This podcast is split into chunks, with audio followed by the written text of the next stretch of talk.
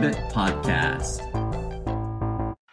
Tell me more about who you are, um, and we can get started from there.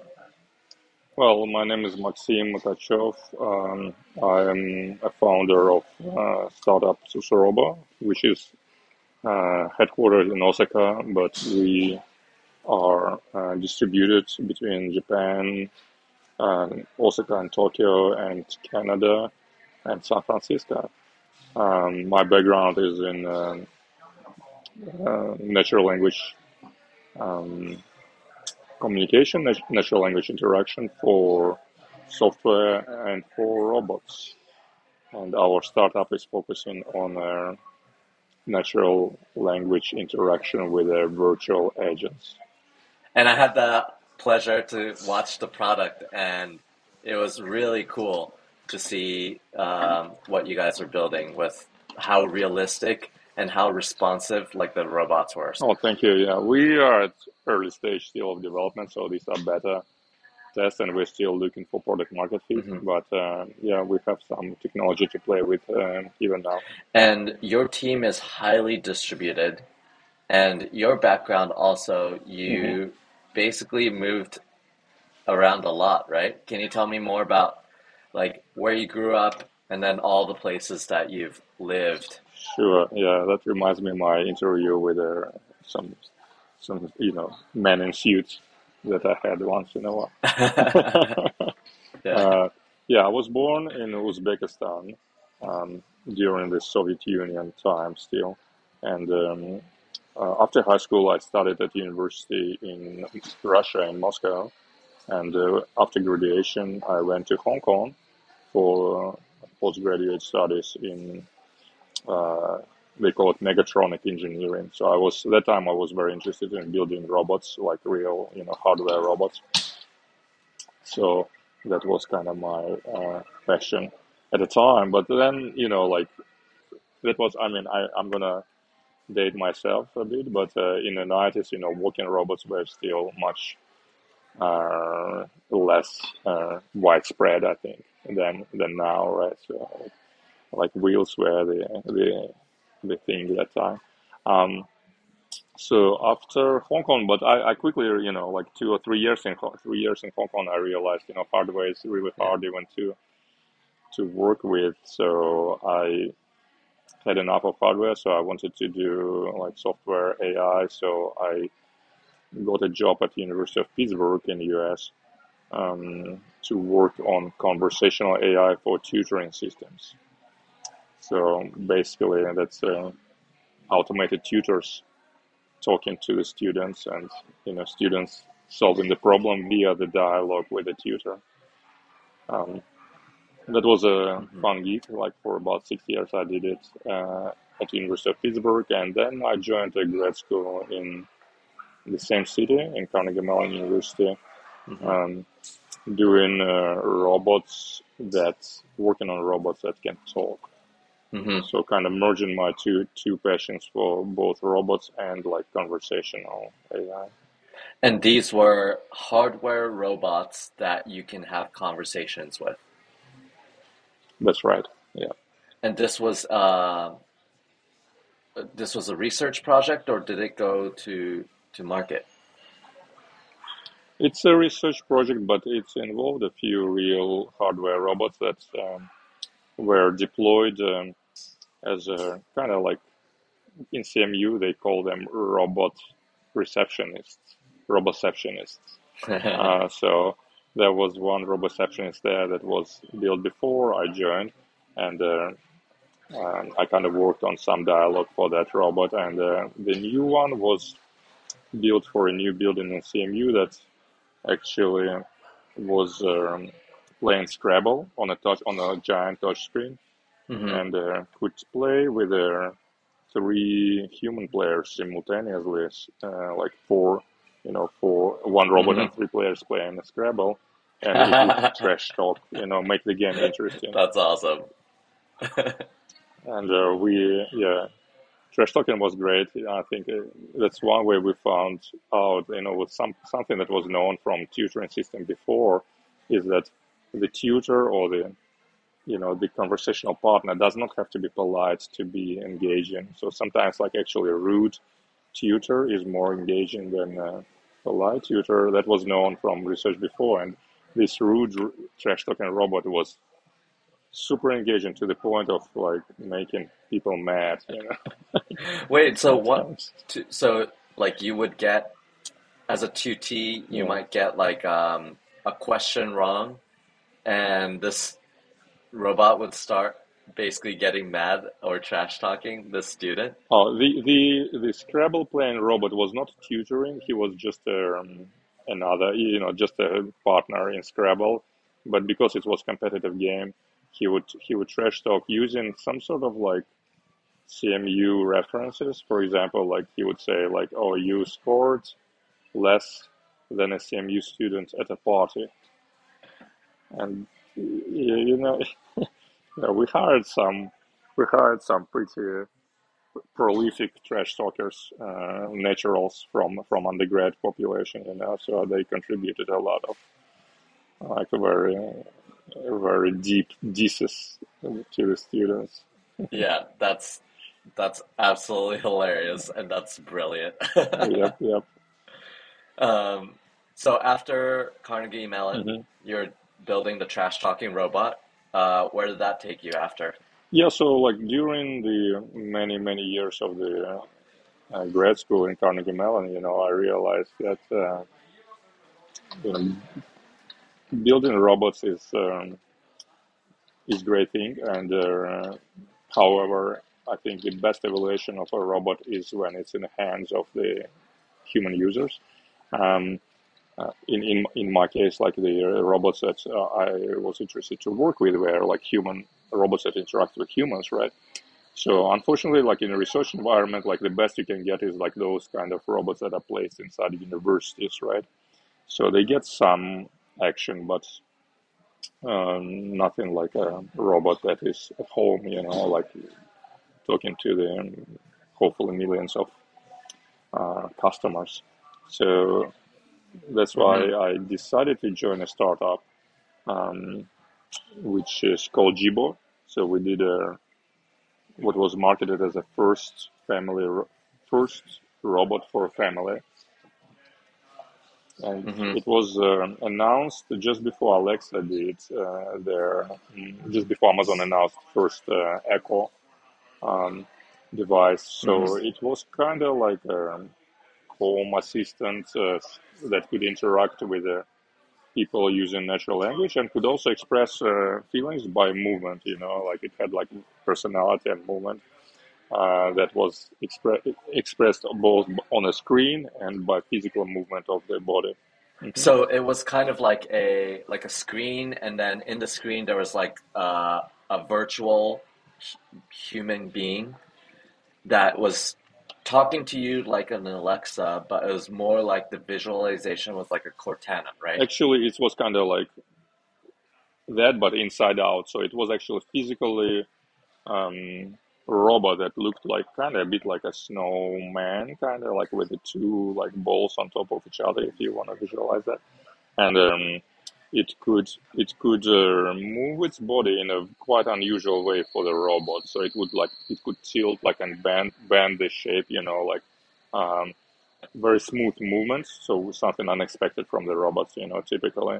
So um, uh, and it had a face was a screen, so it had like one giant eye that could move around and like express the emotion with an eye.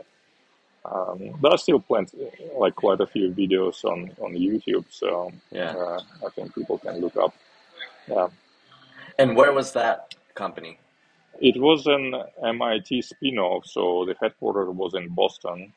Okay. Uh, it was a spin-off of Media Media Lab, um, and uh, I worked in a California Silicon Valley office, which was in Redwood City. That opportunity brought you to California. Exactly. So um, by the time I've been in Pittsburgh yeah. like for quite a while, for 14 years almost. And I felt like, wow, yeah. it's good to explore America a little bit more. And uh, I moved to San Francisco, which was uh, a lot of fun, I think, um, that time. And um, yeah, so I stayed with Jibo for almost hmm four years, almost until the end of the company. So uh, I, I quit on a day we shipped the robot, and I, I joined. I was like one of the first 10 employers, I think, joined before we actually had a, you know, like I guess my sentiment was shared by the management too, because they laid off, uh, a month later, laid, laid off a huge portion of uh, engineering stuff, you know, to focus on uh, Mm. sales. Um, but unfortunately, the sales didn't go well either, so the company had to Mm. sell off the assets next year. And then now that brings after that that brings us to does it bring us to susuRobo? Um, almost, yeah. So after that, I kind of um, did a couple of gigs in San Francisco for, like, the longest one was for a new startup called Volley, doing the converse, uh, like voice skills for Alexa. Uh, you know, Yeah. after all, like I had to kind of switch the front lines and join Alexa kind of bandwagon and uh, like did some games for Alexa uh, for Volley. Um, and yeah, so eventually I decided to move to Japan and start Susurobo. That's awesome. And now that brings us to Osaka. Why'd you choose Osaka? And yeah, who who the the team that you are working with on Susurobo? Like, how did you Mhm. find them? Did you work with them in the past? What's that background? Right. Um, so my co-founders are my friends. So one of them is my co-worker from Jibo, who I worked together for a couple of years. Um, he's an engineer as well, and um, another co-founder is uh, in Tokyo. So he was my friend from Japan for a few years as well, and he's more into sales part. So the three of us decided to start the, company together. And uh, why Osaka?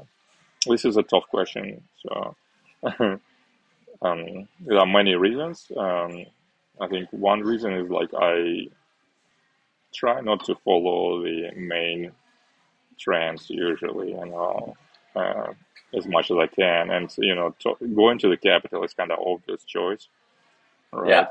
But uh, you know, I believe the future will be decentralized, like in in many ways, I have that belief too. right? Um, I think there's a lot of evidence towards uh, that it makes sense, right? Recently, so um, Osaka is uh, kind of metropolitan enough, but on the at the same time it's smaller than Tokyo, so it has a little bit um, different vibe, um, and it has a subculture, very strong subculture. Uh, like Kansai culture is hmm kind of uh, stereotypically very kind of open, and they're joke, considered jokers. Like, um, and Yeah, they're way funnier than people in Tokyo. uh, that's what people say. Yeah, um, I'm trying to I'm trying to catch up with their level of fun. Yeah. Um, and also, I, I had some friends in Osaka, so you know I wasn't going to completely unknown place. So I've been there before. Uh, but kind of main reason that actually did the last push was that um, the um, the way I came to Japan was on startup visa. That was a relatively new visa that is sponsored by the hmm municipal government usually. Um, hmm and it's kind of visa that allows you to come before you open your own company. And then you can open company and sponsor yourself for a business visa. So it's kind of like patch visa to patch kind of your your arrival uh, to japan. So um, tokyo government when i contacted them they were too busy and uh, kind of to provide individual help uh, understandably uh, but Osaka government, because it was a brand new visa for Osaka, so they kind of handheld me for a while, and which made it pretty smooth and pretty easy choice for me. hmm And startup scene in Japan, I would love to hear just like what you, is it something that you expected it to be, or what, what was it like? Um, yeah, um, I expected it to be less active than San Francisco, of course, but um, you know, before I was mostly familiar with the startup scene in Tokyo, which is quite lively. Uh, so Osaka is much quieter, of course. So this is probably the biggest uh, kind of um, difference that I could uh, perceive, and that's the biggest difficulty for founders. I think for a new founder because you know you don't just have a new country where you have to you know make new friends, uh, another language, but also you're somewhat isolated in terms of the the start fellow startup um, emotional support that you can get in in the biggest cities uh, like San Francisco or New York.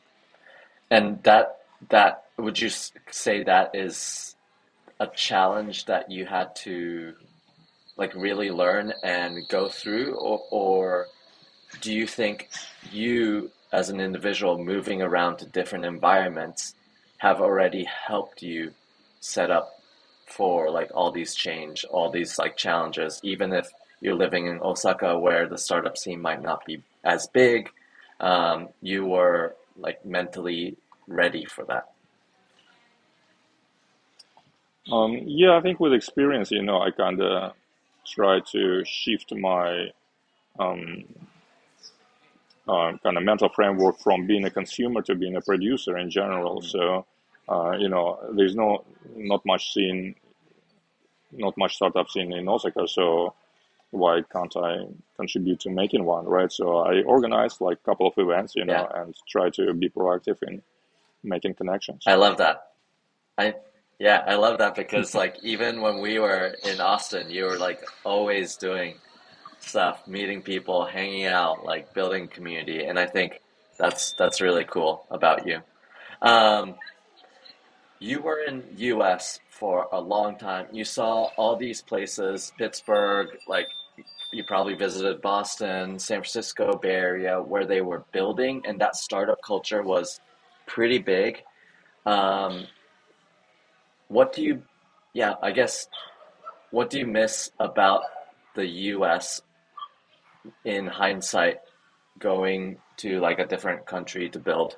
Um, it's a good question. So I think um, just the amount of their activity about the new ventures in the US um, in this, at least in San Francisco and even Pittsburgh, um, is enor- is enormous. Mm-hmm. So there are all kinds of events and there um, all kinds of people actually, people from different backgrounds, you know, come to being entrepreneurs. Um, a lot of students, you know, for example, like Carnegie mm-hmm. Mellon was very active in uh, encouraging students to start their own company. And this is what Japan tries to do now as well, but uh, the numbers are not there, of course. Yeah. Mm-hmm. Yeah, it's mm-hmm. like when we were in Austin, they're talking about just the ecosystem of you need one or two big exits, and then that snow slowly, slowly uh, snowballs. Yeah. Right. And I think it's starting in Japan as well, you know, with their some bigger exits, some recent exits, and there are some successful kind of um, American style, you know, management companies like Rakuten yeah. and probably SoftBank to an extent. Yeah. Where is mm-hmm. the energy for entrepreneurship coming from? Is it top down? Is it bottom up? A uh, combination of both?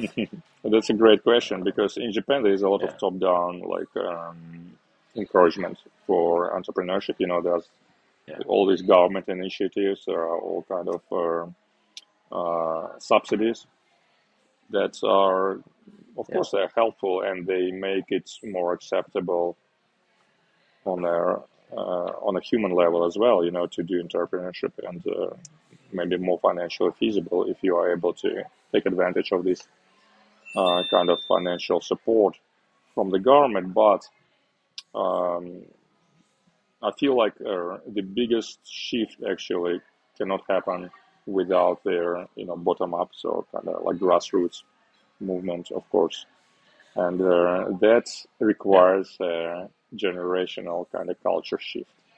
You know, in a country, especially mm-hmm. as traditional and um, somewhat inert as Japan. As Japan, you know, the inertia is uh, relatively high there. I feel. Um, Yeah. On the other hand, you know, like I shouldn't probably like just say it like a, as a blanket statement because uh, when the momentum builds, Japan can shift gears very quickly as well, right?